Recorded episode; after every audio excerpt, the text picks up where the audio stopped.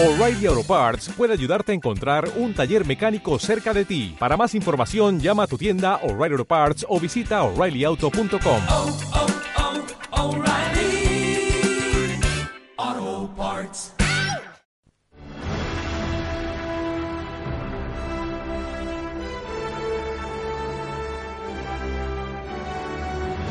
Vive el cine con Javier Pérez Vico. Toda la información sobre el mundo del cine. Con un amplio abanico de colaboradores.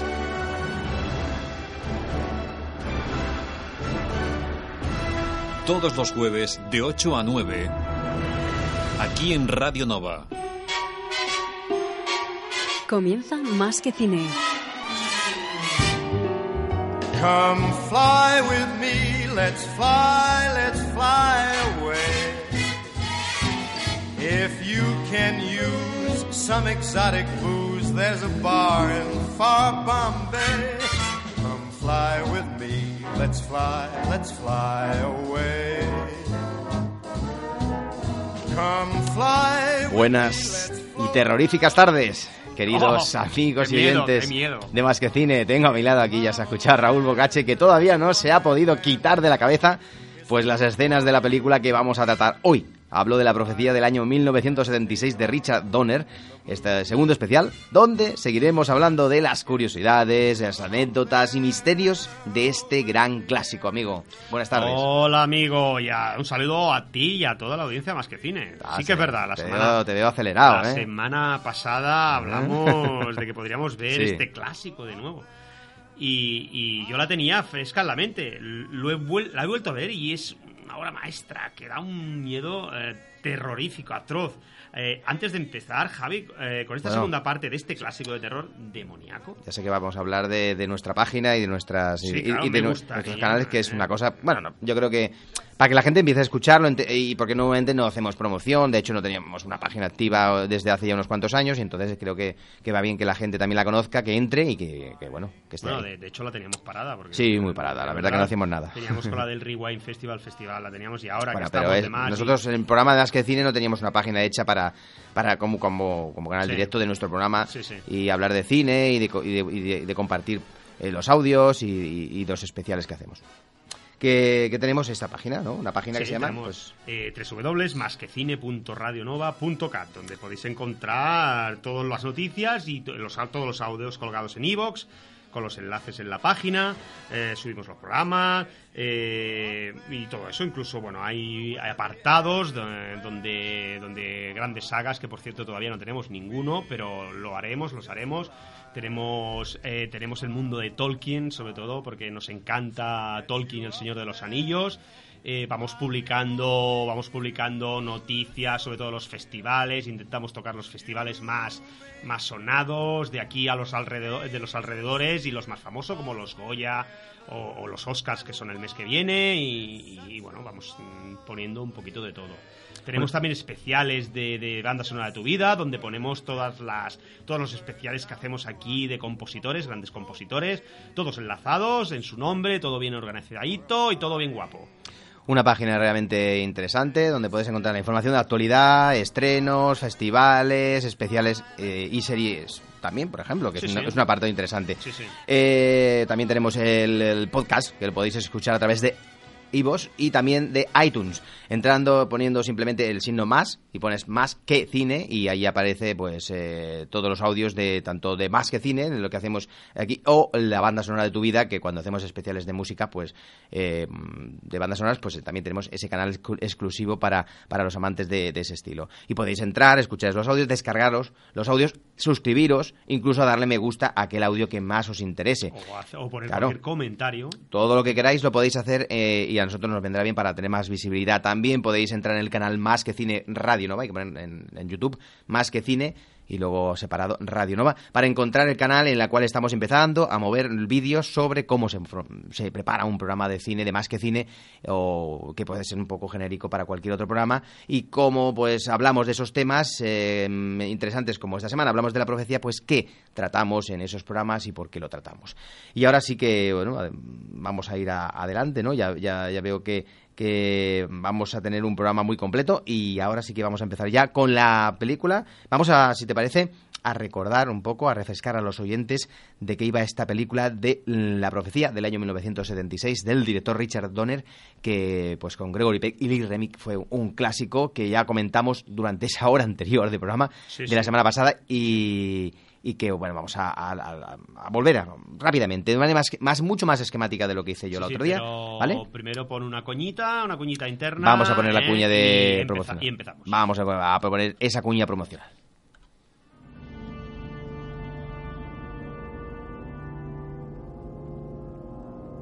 Javi, estoy deseando que llegue este jueves. ¿por qué Raúl qué pasa? ¿No lo sabes lo que ocurre en todos los jueves? partido de fútbol No, no, por favor, algo más importante. política No, no, más importante todavía. De 8 a 9 de la noche. ¿qué hay qué hay dímelo Va de cine, Ah, va de cine va de cine va de música, va de música venga dímelo que no, que no lo sé no lo sé no lo sé más que cine.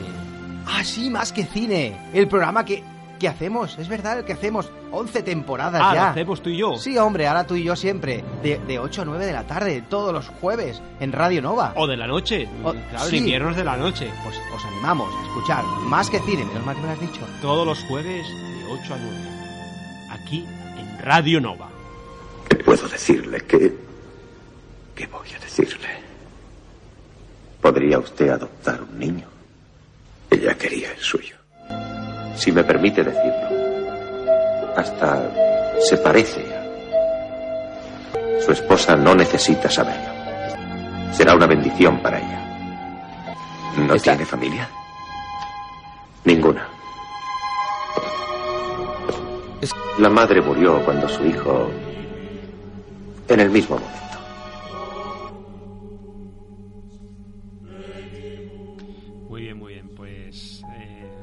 Un poquito, hablando un poquito de su sinopsis, así un poco por encima para poner, ponernos en, Vamos en ahí. pelea. Eh, bueno, cuando Katy Thor da a luz un bebé muerto, su esposo Robert le oculta la verdad y sustituye a su hijo por un niño huérfano, eh, ignorando, eh, claro, ignorando él su origen satánico. El, el horror empieza cuando, en el quinto cumpleaños de Damien, inesperadamente su, su niñera se suicida.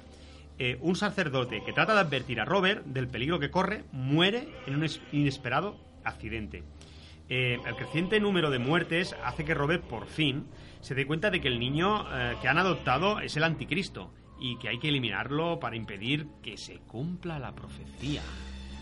Bueno, pues con ese rápido resumen eh, podemos encontrar pues eh, realmente bueno un poco la esencia de esta película que ya el anterior programa si queréis escucharlo pues ahí explicamos el argumento mucho más profundamente y en esas escenas también maravillosas que tiene cuatro o cinco impactantes esta película. Eh, podemos encontrar multitud de anécdotas ¿eh? en, e- en ella y hechos desastrosos que en este tipo de películas pues suele ocurrir al menos eso es lo que circula por las redes, porque siempre puede haber algún bulo, alguna, alguna exageración eh, entre esas redes o blogs o páginas que a veces eh, también, pues para encontrar eh, y contrastar, pues vas mirando, ¿no? Lo, lo- lo normal, ¿no? La semana pasada comentamos algunas de ellas, por ejemplo, eh, una como por ejemplo la de Anton eh, LaVey, que fue un, un fundador de, de una iglesia de, de Satán, que visitó al director Richard Donner durante el rodaje para decirle que, bueno, advertirle de los peligros del rodaje de la cinta y le pidió que suspendiera su realización, así de fácil. Yo llego allí y digo, bueno, pues una película que cuesta 3 millones de dólares y con una inversión en publicidad importante, pues oye, que no ruedes, que, que hay que suspender esta película, porque, bueno, ya que él decía que la muerte rondaba en el proyecto. Bueno, antes del estreno de la película, los padres, la hija y el hermano del director murieron de manera extraña. Claro, eh, esto antes, pues dice, bueno, es que a mí me viene un tío así, pues yo no me lo creo, evidentemente, ni tú, ni yo, ni nadie se lo cree. Pero eh, que luego, ya digo, todo esto, imagino que, que pasó, que muriesen, en este caso, la hija y el hermano de Don. Realmente es terrorífico y te hace que pensar. Hay que decir que La Profecía, como ya sabemos, es una de las películas malditas como cuando hay películas así de ese estilo, de terror, pues siempre a ver, siempre salen cosas malditas. Ya hay muchas películas que no son de terror y que ya suelen tener, pues bueno, fallecimientos, eh, desastres en rodaje, etcétera, etcétera. Que creo que hasta cierto punto, no muertes, pero bueno, sí que puede ser normal hasta cierto punto una producción de mucho presupuesto o de muchísima gente trabajando en ella. Pues bueno, debido a todos los sucesos sobrenaturales o coincidencias que ocurrieron a su alrededor, otro hecho que le ocurrió de nuevo al director, a Richard Donner, es que durante el rodaje, ¿eh? el, el realizador se hospedó en un hotel que fue atacado con bombas del grupo IRA. Bueno, pues otra cosa de las que Yo- yo- yo todo circulan por ahí. Yo creo que es un poquito casual. Pero bueno, no sé. Si estás rodando una comedia y te pasa eso, no lo acha- no lo. Un, un director que, que solamente, ya, hemos dicho en el anterior programa, que bueno, que de ese estilo solo hizo esta, luego ya Sí, se sí. fue al entretenimiento Quedó- puro y duro. quedó- quedó- Entonces, quedó eh, harto, es digo, increíble que, que- que triunfara, Sí, pues, de hecho. Tan, tan rápidamente, porque triunfó en cine, porque solo, se había dedicado a televisión y alguna peliculilla más, y de golpe con esto, pues le abrió las puertas. Pero claro, que todas esas desgracias yo creo le, que... le pegaron el palo ese que le pegaron, pues Sí. digo, yo ya no hago más terror. Claro, a lo mejor fue por eso, que yo ya- hago más terror. Ahí sí, está. seguramente. Puede ser. O- Bueno, otra, otra de las víctimas de, de esta maldición, entre comillas, eh, fue, fue eh, John Richardson, encargado de los efectos especiales y, y de, la, y de la famosa decapitación. Eh, Richardson sufrió un fuerte accidente de, de automóvil mm, muy cerca de, de- de un letrero de tránsito que marcaba el nombre de la, de la, de la próxima localidad, la cual, curiosamente, se encontraba a 66,6 kilómetros de distancia. Y es eso, como a 6, ¿eh? Eh, De que no es es que 66 no, kilómetros. es que no, Es que dijeron, ¿pero cuánto solamente 66? No, ¿no? ¿Cómo? Seguro que hay algún metro más. Y entonces No, llegó el tío y con el metro y dijo, "Rrrr, 66, no no Poco Bueno, raro. me imagino que lo pondrían en el letrero, pero no, tú sabes que en los kilómetros no ponen 66,6. No, por eso digo esto Ponen, de- en- ponen números Por eso digo que esto del 6,6, pues, se llegaría el tío allí y diría, voy a medir, a Bueno, ver. son 66 y entonces le puso el 6. Uh, claro, porque se va a 66,1, no Bueno. creo que fueran 66,6. No, no, no. Bueno, si, y como si esto eh, no, no bastara, su novia murió decapitada accidentalmente en el set de la cinta eh, de la cinta de la película A Bridge to Far del año 77. Pues esto ya, pues mira. Decapitada. Hay que ¿eh? creérselo o no, pues bueno, ahí, Precisamente el efecto especial que hizo. ahí está. Hay que mirar por internet y, bueno, contrastar todo esto. Nosotros Bueno, aquí eh, tampoco nos metemos mucho en, en- en- en analizarlo, pero sí que suele haber muchas situaciones de estas. Bueno, pues vamos a dar por hecho de que Bueno, puede ser verdad, puede ser. Eh, tampoco Gregory Peck se libró de dicha Bueno, maldición. Gregory Peck, el actor principal y uno sí. de los actores importantes de la película, que luego vamos a pasar a, re- a re- a repasar algunas cosas de este aunque, señor. aunque las consecuencias no fueron tan mortíferas como en el caso del director. Eh, durante el rodaje, mientras viajaba al Reino Unido, su avión fue alcanzado por un rayo. Curiosamente. ¿eh? Sí, tú. Eh, Bueno. en, esta, en, en otra ocasión, el actor canceló uno de sus vuelos a Israel. Eh, el avión en el, que, en el que iba a viajar se estrelló durante el trayecto. Murieron todas las personas que iban a bordo, Madre mía, menos mal que canceló. menos el Gregory Peck. Claro, claro. No, no, es que, eh, bueno, canceló uno de esos vuelos que fue el que precisamente Sí, sí, sí, él, él no cogió. Sí, sí, que- no, ya lo sé, ya. Pero bueno, que digo que, mm, no sé, pues otra curiosidad muy rebuscada, pero no sé. Sí, créemelas o no, pero bueno, es que sí que realmente si es así, esta película está maldita. Porque son muchas circunstancias, ¿eh? Bueno, yo- De- demasiadas circunstancias, amigo. Pero yo no creo que sea. Bueno, es igual, eso es una forma de pensar. Claro, nosotros aquí hablamos de lo que hay, ¿no? Hemos investigado, Pasa- hemos buscado y más de una aparece, pero bueno, esto ya sabemos que Internet... en- en- muchas desgracias en el mundo y, y achacarlas todas a. pues, sí, ¿quieres que te diga? Mucha desgracia, amigo. Bueno, vamos a poner una, venga, un poquito de descanso, venga, Sí, venga, un poquito de, de- de una poquito de, eh, ¿eh? Y seguimos, venga. Dale caña. Es despreciable. Ay, digo, ¿qué estás poniendo ahora? una cuña, hombre. Ya escuchado un gemido. Ojalá nunca le hubiera conocido. ¿Te importa? ¿Y a ti? A mí no. ¿Qué podemos hacer? Subirnos al primer tren. Nos detendrían en cuanto nos vieran. No quiero quedarme aquí esperando. No. Escucha. Podríamos ir a... Bariki no. Lo descubrirían más tarde o más temprano. Sí, pero tardarán. ¿Y si nuestros días están realmente contados? Sí. Será mejor que los vivamos antes de que nos separen. Sí. En Radio Nova.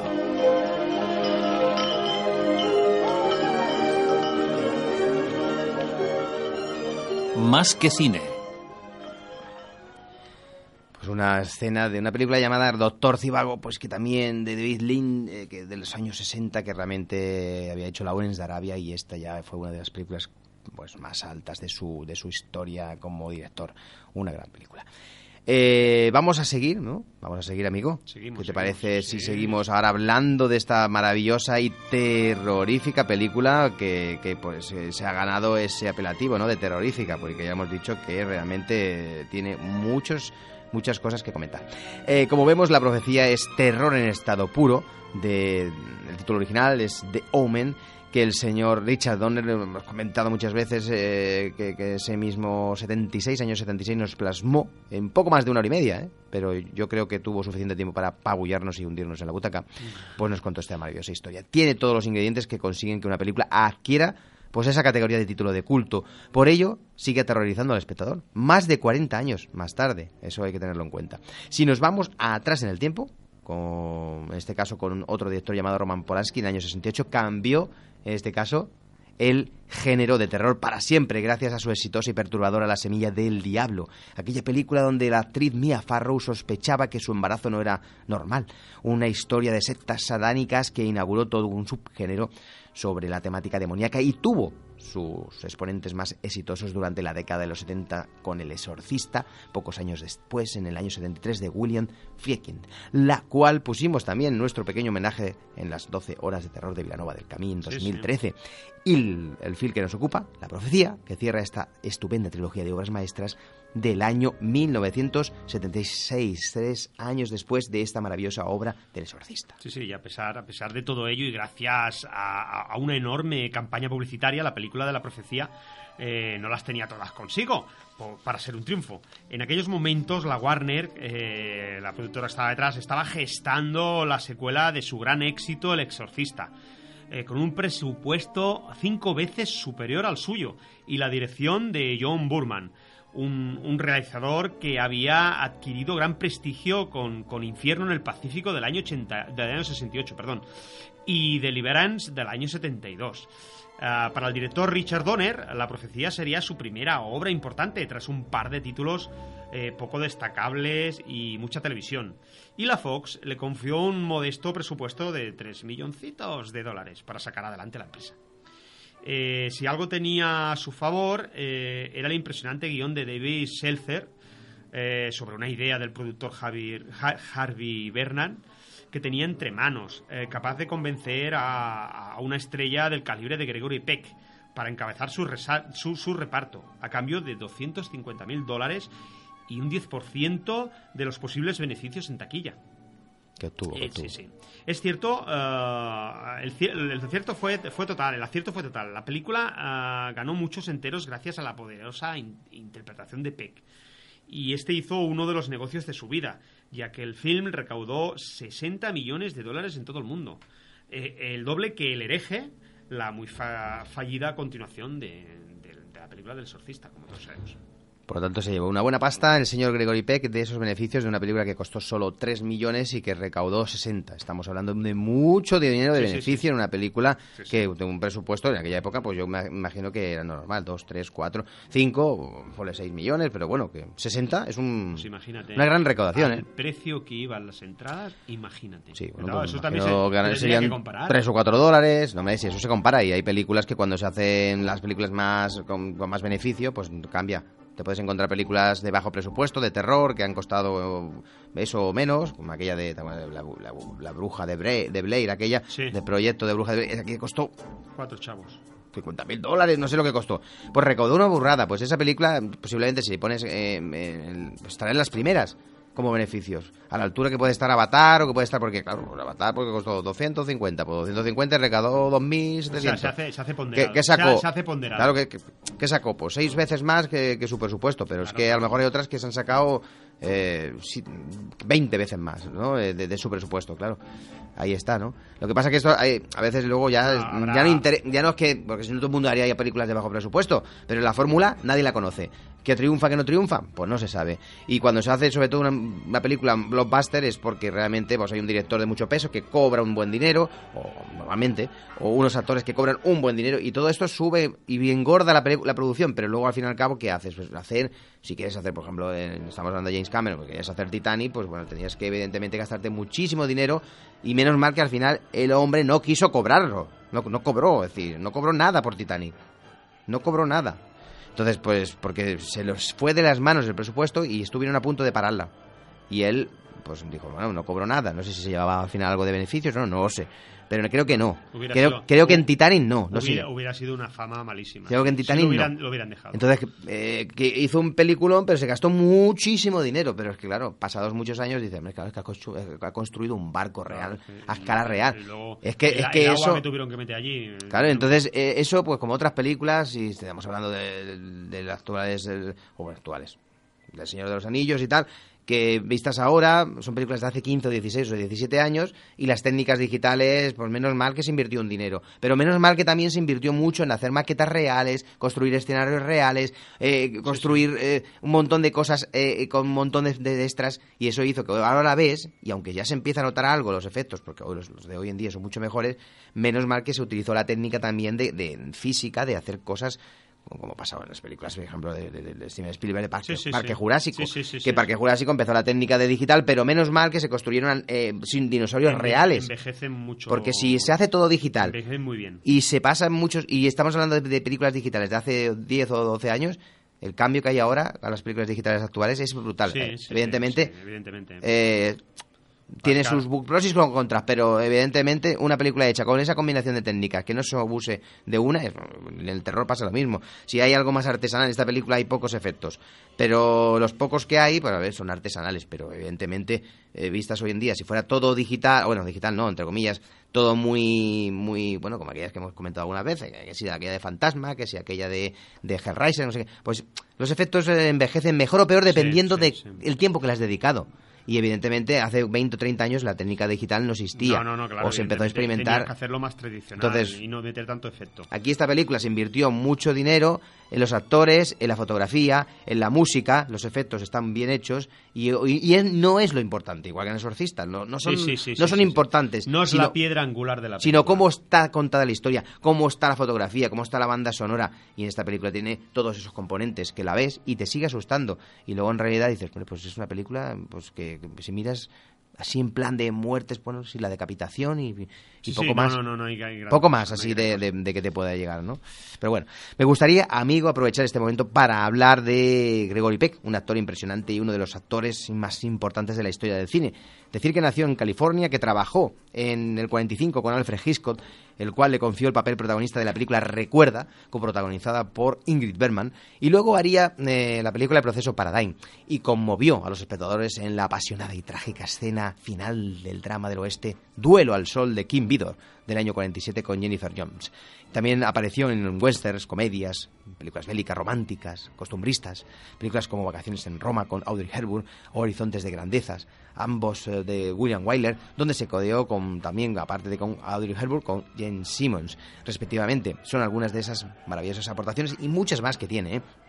También participó en la superproducción de La Conquista del Oeste, aquella que se rodó con tres cámaras y se hizo un experimento de utilizar, pues eso, tres cámaras para grabar en, en una, es eh, único, bueno, prácticamente si ves esta película La Conquista del Oeste sigues viendo, en- aunque la veas en la casa, en casa, sigues viendo las líneas que dividen la pantalla en tres y se rodaron con tres cámaras a la vez. Es decir, eso eh, único, claro, era muy costoso y no duró demasiado tiempo. Las cines pues también tenían que tener unas pantallas, de tú a saber de cuántas, de cuánta, ¿no? De- y incluso es que se ve hasta, hasta los laterales ya un poco incluso ovalados y todo.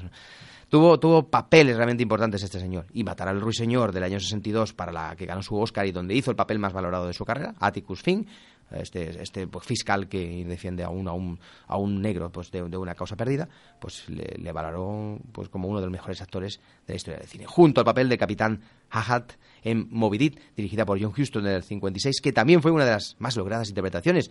Murió en el 2003 a los 87 años de edad mientras dormía. Y es un señor que ha hecho películas ah, también mm, actuales, Gringo Viejo y algunas más, pero ya en los años 80, eh, Sí. 80, 90, por ahí se movía todavía algunas cositas. Bueno, también, también su esposa interpretada, que interpreta la gran pantalla, interpretada por la actriz Lee Remich, es otra gran aportación a la película.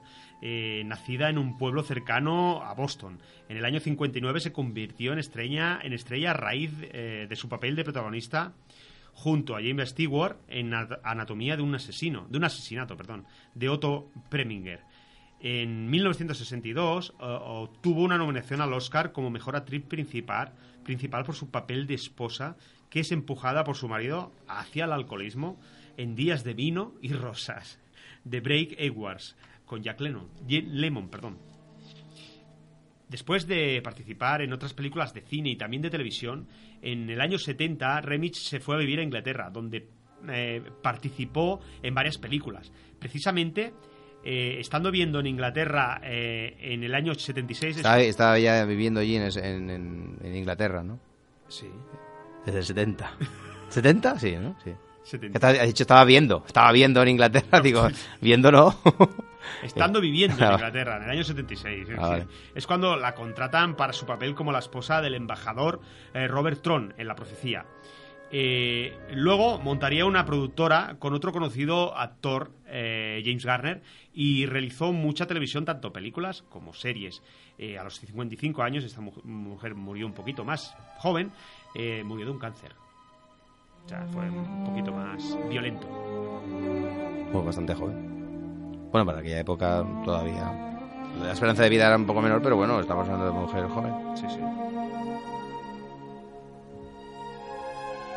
La melodía, estoy escuchando una melodía, la melodía de fondo, la gente está escuchando la melodía. No debes tener los cascos muy, muy altos, amigo. Pues seguimos hablando, seguimos hablando con dos actores de referencia para un gran clásico. Y esta película, muy a lo contrario de lo que se piensa, está planteada como un thriller psicológico más que como una película de terror, pues eh, podemos decir al uso, ¿no? Algo que constituye uno de sus más eh, máximos aciertos. En ningún momento se presenta la amenaza del pequeño Damian como algo evidente. Todas las desgracias y muertes que se van sucediendo a lo largo de la trama tienen la apariencia de extraños accidentes. Y pese a la acumulación de numerosos eh, momentos de impacto que ya hemos comentado en el anterior programa, cinco, cuatro o cinco escenas impresionantes que hay, de muertes realmente eh, dantescas, la película puede presumir de tener una perfecta progresión dramática. Nada sucede porque, porque sí. Y todo resulta creíble dentro del, bueno, del, del marco fantástico en que se mueve. La película del director Richard Donner demuestra eh, bueno, pues una, una forma de contar la historia muy elegante, fuera de lo común, detrás de las cámaras, haciendo maravillas con su presupuesto realmente ajustado. Su buena mano para el cine de entretenimiento quedó patente y en años posteriores ya, ya hemos comentado al principio el repaso de sus películas de este, de este director que, ha hecho con obras tan, tan, tan maravillosas como incluso Superman en las dos primeras entregas, Lady Halcón el del año 85, los Goonies del 85, Arma Letal y toda su saga de Arma Letal, las hizo las cuatro. Y los fantasmas atacan al jefe también. Esa perfecta elección de todos y cada uno de los actores fue clave en el buen acabado de la película. Eh, junto a Gregory Peck y la excelente Lee Remy, pues es capaz del director de darle al personaje de la esposa toda la fragilidad requerida. Su paranoia rozando esa locura está perfectamente contada y plasmada en la interpretación de esta mítica actriz. Dos robustos complementos a la pareja protagonistas son los notables actores David Warner y Patrick Troughton, en los roles de un fotógrafo, en este caso el primero, que investiga las inquietantes muertes que suceden alrededor de la familia Thorne, y un cura que intenta prevenir al embajador de la verdadera naturaleza de su hijo adoptivo, respectivamente. Para redondear la jugada, una magnífica actriz inglesa, Billy Whitelaw, da vida a uno de los eh, personajes más eh, femeninos más terribles de la historia del género, la señora Baylock, misteriosa niñera de Damien, entregada en cuerpo y alma a la causa de mantener con vida al anticristo.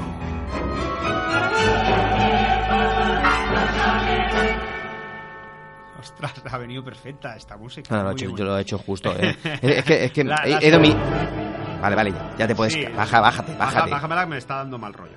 Bueno, y luego... No, el- y te va a dar más rollo porque... niño- eh, sí, me ha tocado una buena esto, ¿eh? El niño protagonista también, el director Donner se la jugaba, ya que sobre su inocente mirada y frágil presencia recaía la personificación del mal en estado puro. Eh, no defraudó eligiendo al pequeño Harvey Stephens para el papel de Damien.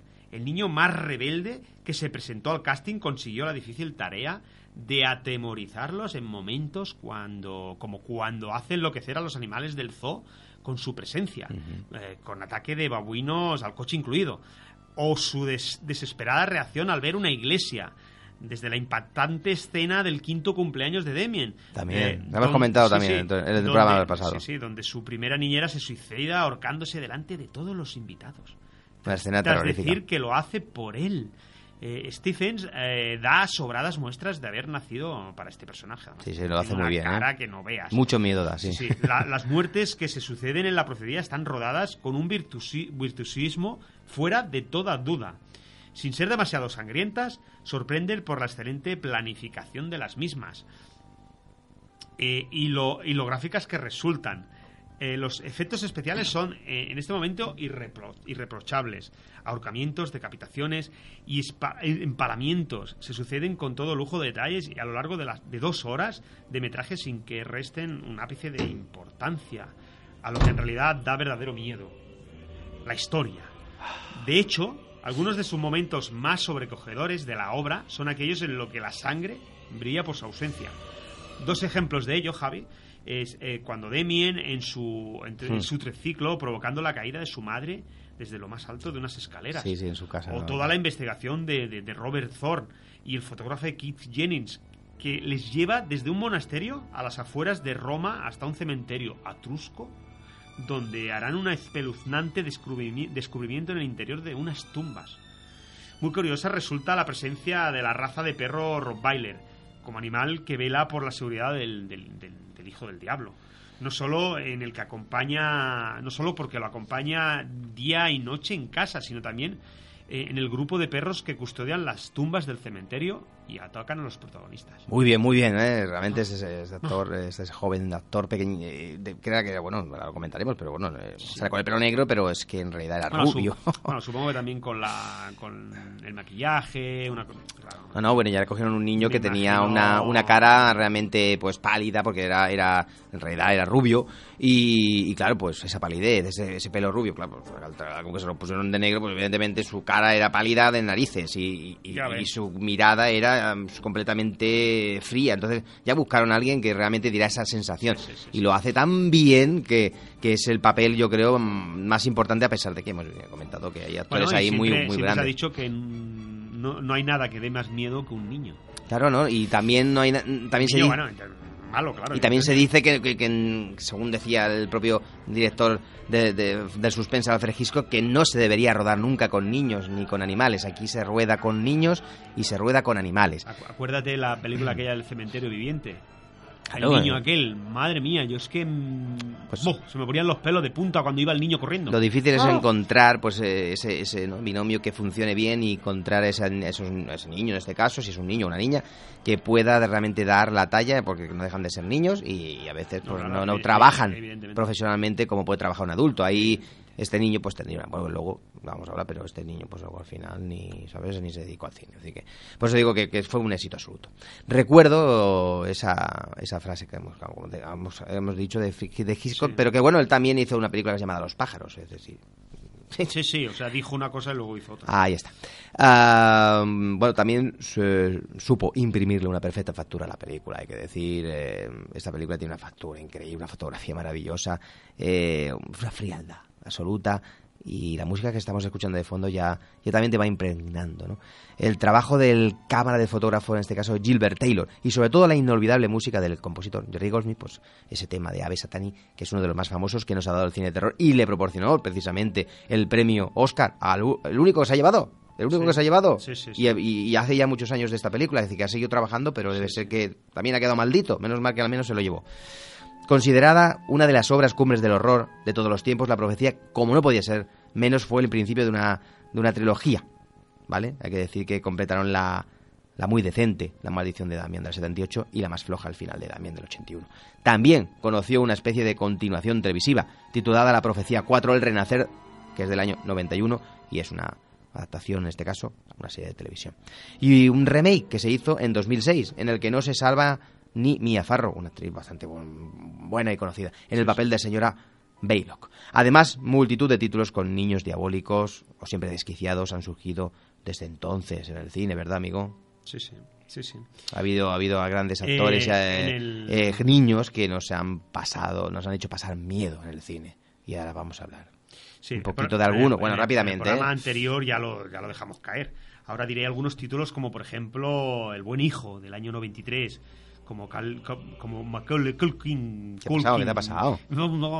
¿Es. Macaulay En- Culkin? en- en Maca- Macaulay Culkin. Sí, Macaulay En Culkin. plan chiquillo psicópata. Es o- que sale en, en- en- en- solo en solo casa. en casa, solo en casa, sí, el mismo. Que luego también hizo unas películas, pero luego llegó una época que ya desapareció, Sí, sí, se metió en el mundo de las drogas, Bueno, de la, de la en alguna- bebida y... En alguna película última lo he visto ya de mayor. pero y está, súper está mal. abandonado, tuvo está- problemas con la bebida, las drogas, sí, sí. No sé, ha tenido muchos problemas. Te- Tenía tanto dinero cuando era joven, porque era un paso de lo que se llevó de pasta ese chaval, no, no, los padres, que eran todavía los apoderados del niño, que vamos, que yo creo que al final su vida se Bueno, le fue de la mano. que cuando llegó a la mayoría de edad, pues... Sí, sí, pero por eso. eh, el dinero. ¿no? sí, sí, pero se le fue de las manos y, su vida cambió completamente. También bueno. tenemos La huérfana del año 2009 del español Jaume Collet Serra. Son dos de los ejemplos más logrados dentro de esta tendencia. Ni qué decir tiene que ninguno de ellos, sin embargo, llegó jamás a alcanzar el prestigio de la profecía.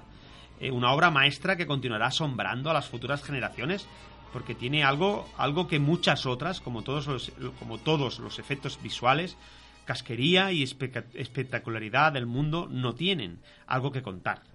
Da miedo, mucho miedo, y es una pieza clave para entender el cine de terror, tal y como lo conocemos en la actualidad. Si tienes que ver solo 10 películas del género en tu vida, no lo dudes, una de ellas debe ser La Profecía. Muy bien. La verdad que sí, ¿eh? Sí. Yo la recomiendo también. Bueno, si te parece, amigo, eh, repasamos las secuelas. Eh, la segunda parte vino dos años más tarde, en el año 78, dirigida por Don Taylor. Eh, ya hemos dicho que el director no siguió, cambió totalmente de registro. Bueno, dirigida por Don Taylor, otro director experto en series de televisión. El hecho de que en el año 72 hiciera una serie de televisión sobre el exorcista seguramente que le ayudó eh, al ser, a ser elegido. Además, un año antes, en el año 77, hizo La isla del Doctor Moreau, un film de terror futurista. Jerry Goldsmith, igual que eh, hizo en la primera entrega, aquí también puso magníficamente la banda sonora. Y por eso, por ello se, le, se lo agradecemos al compositor y a su director. Eh, te dejo, amigo, el argumento para que te, para que te extiendas, eh, ya que se te da bastante bien. Sí, se me da bastante O sea, bien. El sí. tío- Muchas Sí, gracias, sí, muchas gracias, amigo. sí, hipnótico. Bueno, va, va a ser un argumento también un poco extenso, pero bueno, vamos a intentar hablar rápidamente de esta segunda, que creo que es de todo lo que hemos, vamos a hablar, es la mejor después de la primera, luego el resto ya son bastante olvidables. Sí. Y aparte la trilogía es realmente es la, esta la primera, esta que vamos a hablar ahora, y la tercera que se hizo un, un par de años más tarde. Estamos hablando de la segunda parte de Omen 2, ¿no? en este caso después de que Demian fuera puesto bajo el cuidado de su tío y, es- también de, la- de su esposa, esta muere y luego su tío vuelve a contraer matrimonio. Demian, en este caso interpretado ya más grande, evidentemente ya ha pasado unos cuantos años, por Jonathan Scott Taylor, que ya no es el, no es el mismo, pero bueno, también tiene una cara así de de mala leche contenida que no se aguanta. Sí. El anticristo tiene 13 años y vive con sus tíos, Richard Thor, interpretado en este caso pues, eh, pues por William Holden, otro veterano actor muy importante del cine, hermano del difunto Robert Thor. Su esposa Anne, interpretada por Lee Grant, y el hijo de ambos, Mark, que lo interpreta Lucas Donat. Poco a poco, Damien descubre su verdadera identidad, teniendo como consecuencia la muerte de todo aquel que se ponga en su contra. A unos pocos días de la muerte de Robert y Catherine Thorne, el arqueólogo y exorcista Bugenhagen intenta convencer a su amigo Michael del verdadero origen de Damien y lo lleva a las profundidades de un antiguo santuario donde se halla el muro de Gigael, una pintura rupestre donde se, se muestran, se reflejan cuatro caras del anticristo en su ascenso al poder. Al hacer este hallazgo se produce el derrumbe del santuario y ambos hombres mueren enterrados vivos, pero antes de morir, Bugenhagen vaticina el triunfo del bien sobre el mal, de Dios sobre el diablo. Siete años después, Damien, ya un adolescente, vive con sus tíos y su primo Mark, con quien asiste por primera vez a la academia militar, donde también sus padres estudiaron en su juventud. Uno de los chicos, Teddy, se burla de los Thorn y tiene una pelea con Mark. Demian sale a rescatar a su primo y entonces Teddy sufre unas extrañas alucinaciones que lo ponen en ridículo entre sus compañeros y el sargento Daniel Nett. En la casa de los Thorn, por otro lado, la tía abuela Mark Marion, interpretada por Sylvia Sidney, sospecha del origen de Damien a intentar abrirle los ojos sobre ello a su sobrino Richard, enfrentándole a Anne, quien defiende a capa y espada a Damien. Esa misma noche, un cuervo del infierno ataca a Merion, asustándola y provocándole la muerte a través de un infarto. A las industrias Thor llega un nuevo trabajador, Paul Bacher. Eh, Robert eh, Fosworth es quien, quien lo interpreta, quien se gana la confianza inmediata de Richard pese a las objeciones de Bill Atherton, que lo interpreta Liu Ayres. Por otra parte, un joven reportero llamado John Hart, interpretada por Elizabeth Sheehan, eh, quien también conoce el origen de Damien, intenta poner sobre aviso a los Thor. Sin embargo, es asesinada por el cuervo en medio de una carretera. Bill Atherton muere ahogado durante una competición de patinaje sobre hielo al caer en un lago congelado en la casa de, los Thor. Eh, Damien descubre sensaciones y poderes de los que no era consciente, protegido por personas unidas al mal. Eh, el adolescente anticristo va descubriendo poco a poco su identidad. Y una vez que descubre el 666 en su cuero cabelludo, es consciente de su naturaleza y decide eliminar los obstáculos de su camino personalmente. Para esto provoca un desastre en la planta laboral de los Thor y evita que descubran su estructura sanguínea. En ambos casos lo hace con resultados mortales para los infortunados que sospechan de su identidad diabólica. Madre mía. Mark descubre el origen de su primo adoptivo y decide alejarse de él, lo que le termina eh, constatándole la vida o co- costándole la vida, pues Damien lo mata indirectamente provocando un infarto cerebral. Charles Warren, eh, al descubrir la carta del fallecido Bugenhagen y el muro de Gigaed con las pinturas del anticristo que había sido traído en un tren de carga, decide alertar a Richardson. Y en el intento, Charles queda horrorizado al ver las pinturas del muro y poco después, presa del pánico, pues muere aplastado por los vagones del tren que le atraviesan el cuerpo, pues enganchándolo entre sí. Eso es una cosa muy normalita. Pasa que en estas películas ya vemos que las muertes son tragiquísimas, vaya.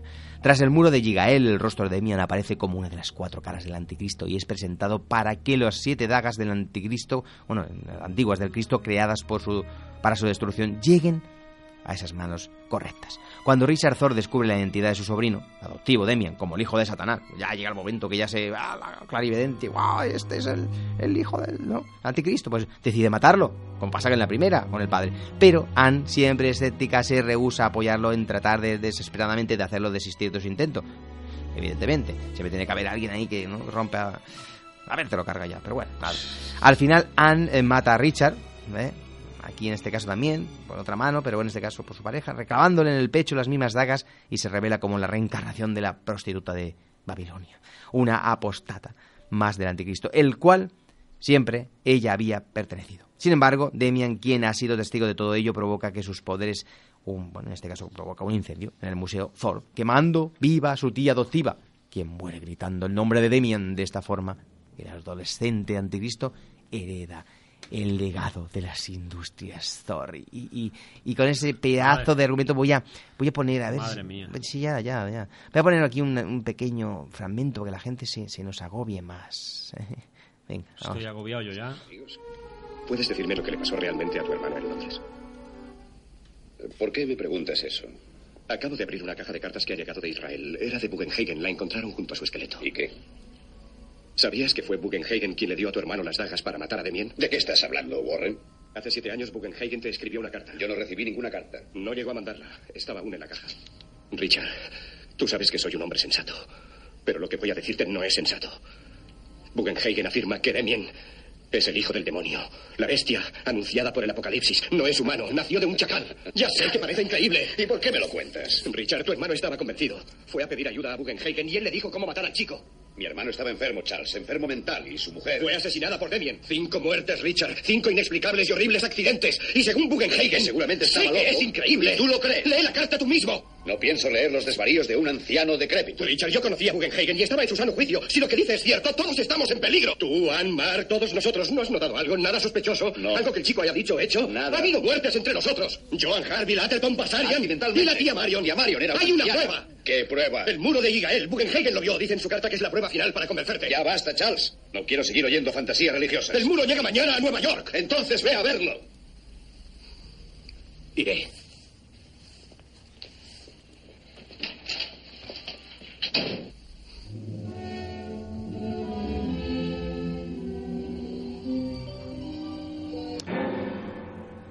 Pues ese ha sido un fragmento que también, eh, como hemos escuchado el argumento, pues bueno, ya también nos pone en situación un poco en esta sí, sí. discusión que tiene. ¿no? Bueno, esta, esta- decir que esta secuela costó más del doble que la primera, eh, casi 7 millones de dólares, y recaudó en Estados Unidos solo 26. Date cuenta de lo que... Sí, estamos hablando de, de un- de más presupuesto, menos recaudación. Menos de la mitad de la primera. La verdad que fue una secuela Sí, algo más que la, correcta. la pero- mitad, la mitad, sí, sí. ¿no? La En primera el- creo que costó 60. ¿no? Sí, en el año 81 llegó la profecía 3, el conflicto final, y el argumento es el siguiente, que ahora te lo voy a explicar yo. No vayas a llevarte tú siempre todo el mérito. ¡Ah! ¡Qué miedo! A ver si cosis, ahora con el cuchillo. Bueno, voy para adelante, ¿eh? Me deja gracia, Venga, ¿eh? Bueno, amigo. Damien Thor, Thorn, perdón, interpretado en esta película por Sam Neill, de 32 años de edad, es un joven frío y calculador, con cara de pocos amigos, que ha sido engendrado por el diablo para dominar el mundo. Con tal de conseguir ese, ese objetivo, mata a cualquiera que se lo impida, hasta que un grupo de sacerdotes descubre la verdad e intenta matarlo para salvar al mundo de la maldad. Damien, además de ser el hijo de Satanás, es un ejecutivo de éxito que se relaciona con las altas esferas del gobierno de su país. Su objetivo es claro, muy claro, convertirse en el presidente de los Estados Unidos.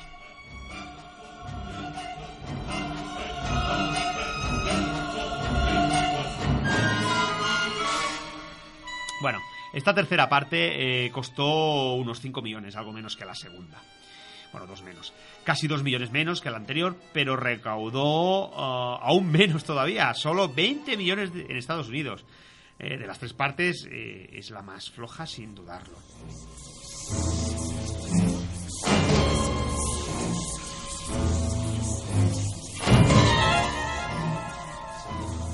Ah.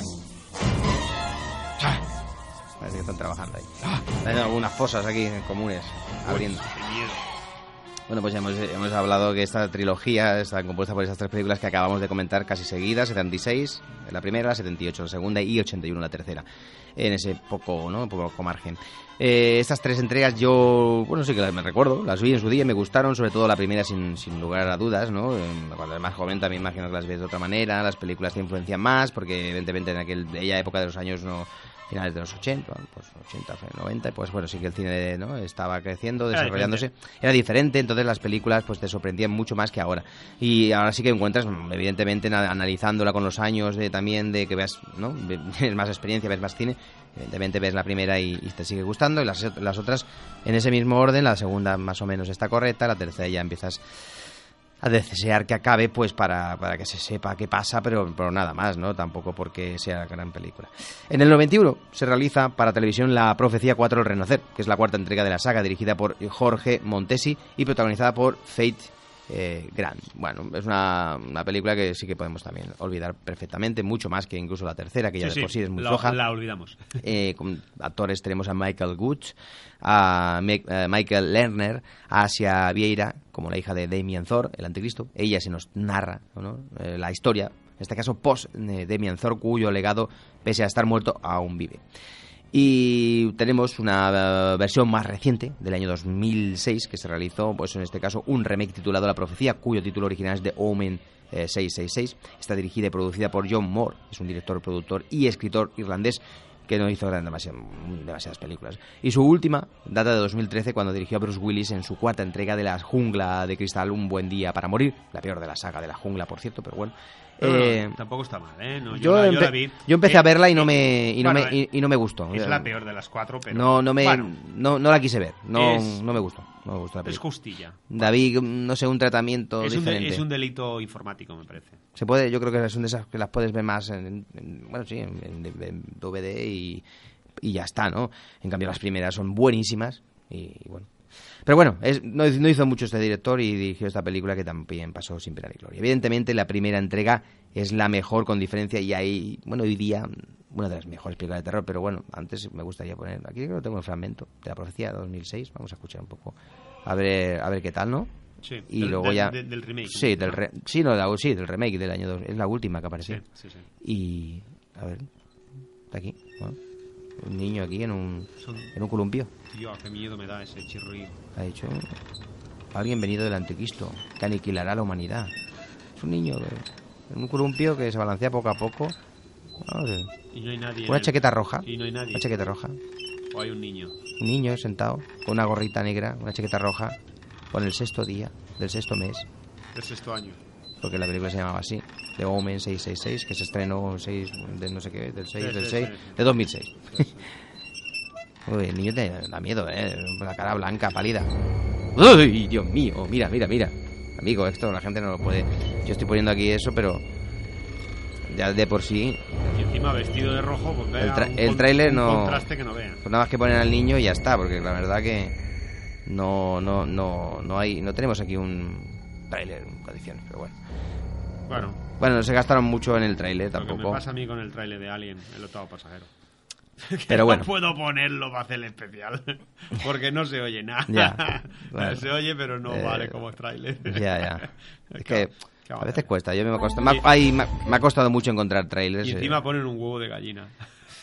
ya lo explicaremos Ahí- cuando haga el especial. Ya, ya lo explicarás. A mí me ha costado encontrar trailers de estas películas porque tampoco los encuentras. Sí. y Están o muy mal. O están. eh, Bueno, pero para verlo quizás sí, pero para escucharlo no. se están fatal o, Para o están en inglés. Pero bueno, evidentemente la primera entrega, como he dicho, es la mejor, con diferencia, y hoy día una de las mejores películas de terror de todos los tiempos, y el satanismo que, que le tiene esa película, de ese estilo tan, como hemos dicho, Semilla del Diablo, La Profecía, o el, perdón, el- Los Exorcistas son, es una de esas películas maravillosas. La segunda, bueno, está correcta, está bien, yo creo que salva bien las tablas. La tercera es una cierra la saga y flojita. Y todas estas que hemos dicho, pues tanto la del aquella del 91 de televisión y 2006, pues son películas que se las podían haber ahorrado, ¿verdad? Bueno, Sí. amigo, ¿qué te ha parecido este repaso que hemos hecho a esta saga demoníaca? Bueno, estoy un poco así como con mucho miedo. Me he sentido pavor en ciertos momentos. eh. La verdad es que como los oyentes hayan pasado el miedo que he pasado yo, hemos dado en el clavo. Me parece terrorífico. Y una película como La Profecía del año 76 es una maravillosa historia de terror que jamás olvidaré con ese estilo setentero que no se puede comparar con nada. Eh, claro, era un típico de películas que no se habían visto nunca. Hmm. Eh, ¿Quién nos acuerda del Exorcista? Nosotros la pusimos en las 12 horas de terror, como ha dicho Javi antes, en Vilano Alcamí, y la verdad es que sigue dando miedo. No hace demasiado tiempo se volvió a reestrenar y sigue dando terror, y esto Sí. la verdad es que tiene, tiene Bueno, mucho mérito. eh, creo que, que hemos hecho un par de especiales interesantes y de una película, sobre todo la primera, que Sí. creo que tiene mucho material. Hemos centrado en ¿eh? la primera. Está muy bien, está muy bien la película, vale la pena. Hemos ¿eh? dedicado un programa y medio en hacer la primera. O más, sí, porque Eh, para- para- hemos dejado al final solo para comentar las otras. Pero bueno, ahora, ahora vamos a hablar que, que, que, bueno, también una vez acabado ya este especial, pues em, eh, cerramos eh, ¿no? eh, la saga Profecía y, vamos a preparar el de, el de otra saga que es eh, Aliens, ¿no? Alien, Alien, Alien. Otra- otra- También haremos una cosa parecida. Ya sabemos que de Alien hay muchas películas, incluso modernas de ahora, pero nos centraremos en la primera, en la segunda y eh, las demás. Mm, Quiero decir las demás, quiero decir Alien 3 y Alien... Alien... Sí, sí, la, la saga de, de cuatro películas. ¿Cuál? ¿El Renacer? ¿El Renacer era? No recuerdo la Resurrección. Resurrección, exactamente. Las Será cuatro la que nos películas. centraremos. Las cuatro películas que son Ni las la- de Alien y Predator, esas No, no, esos y son, las últimas esos son productos un poco añadidos y, y la de, bueno, las otras últimas, bueno. Las comenta- no son- comentaremos, comentaremos como hemos hecho se en, puede en decir este el, de la profecía. el título, y se puede decir cuatro cosas y ya está. lo que dé tiempo, si lo hace- porque lo vamos a hacer igualmente en este formato de dos programas y la primera sí que tiene, igual que la profecía, es que tiene- la primera, eh, siempre las primeras partes siempre son, normalmente son las mejores Sí. y sin duda la, la Aliens es buenísima. Intentaremos explicar así para dar un poquito de... ¿eh? Explicaremos los personajes con, con fragmentos de la misma película a ver cómo, cómo sale. También está bien que hablemos como aquí, director, eh, cambiar, actores. sí, cambiar un poquito y bueno y hacerlo un poquito más ameno a ver si nos sale vamos intentando mejorar cada día cada día nuestros especiales y nuestros programas ¿qué te parece Javi? Y bueno, sí, sí, y si nos da tiempo, pues no sé si nos da tiempo este año de hacer más especiales, pues no sé, tenemos que estar también preparados para a lo mejor de aquí a finales de la temporada, pues eh, no sé, a, a hacer alguna así también. De momento tenemos estos dos, que son bastante interesantes. También podría estar bien, no sé. La verdad que no hemos vuelto a hablar de, de qué sagas podríamos explorar. Sí, y de hecho en la página, la de Grande Saga, Mm. lo tenemos vacío. No, bueno, Eh, tenemos mucho que- material que, que- que colocar, pero hay que, bueno, hacerlo bien. Entonces, Sí. pues eh, tenemos muchas eh, sagas, ¿no? Eh, Esta sección de grandes sagas que, que hemos que hemos hecho ya desde hace, llamamos cuatro años ya. Sí, de hecho, tenemos- más, más. tenemos sí. material antiguo. Empezamos con El Señor de los Anillos, con Star Wars, con Indiana Jones. eh, Eh, Regreso al futuro. Regreso al futuro, es decir, hemos hecho unas pocas. Entonces tenemos material de sobra para poder explayarnos. Pues nada, nos despedimos aquí y hasta la semana que viene. En este caso será un programa diferente porque, bueno, eh, por diferentes temas eh, no podremos coincidir con, con Raúl durante tres semanas eh, y, bueno, pues eh, haremos algunos especiales sobre los Oscars, alguna hablaremos con José Luis Dana de Los Olvidados eh, que hablaremos a lo mejor de algún director o de algún, algún alguna cosa de estas eh, y posiblemente hagamos también una entrevista a Vicente Tarrés eh, desde Palma de Mallorca, Puerto Cristo para que nos hable de qué le ha parecido la última película de Star Wars pues, eh, posiblemente lo grabemos un día de estos y así también Raúl estará con, con nosotros pues nada, hasta la semana que viene y que tengáis un buen fin de semana de cine. No sé si lo comenté al principio, pero estamos en la- era- eh, esta era la edición 352. Bueno, ¿eh? ahora lo dejas dicho. Es la 352, que ya son Y bastantes. Que la, fuerza, que la fuerza os acompañe. Muy bien, amigo. Pues quería poner aquí algún trocito de fragmento de... Sí, para que- finalizar. Sí, sí. Y la musiquita final de Ave Satani. Ave Satani de, de Jerry Goldsmith. Maravilloso tema. Está embarazada. Le matará en el vientre de su madre. En nombre de Dios, ¿de qué está usted hablando? De su hijo, señor Thorne. Del hijo del diablo. Matará al niño que no ha nacido. Luego matará a su esposa. Y cuando esté seguro de heredar todo lo suyo, entonces, señor Thorne, le matará a usted. Ya está bien. Y con su riqueza y su poder establecerá el reino del mal en la tierra, apoyado directamente por Satanás. Acuda a la ciudad de Megido y a Bugenhagen mientras hay tiempo. No quiero volver a verle nunca más.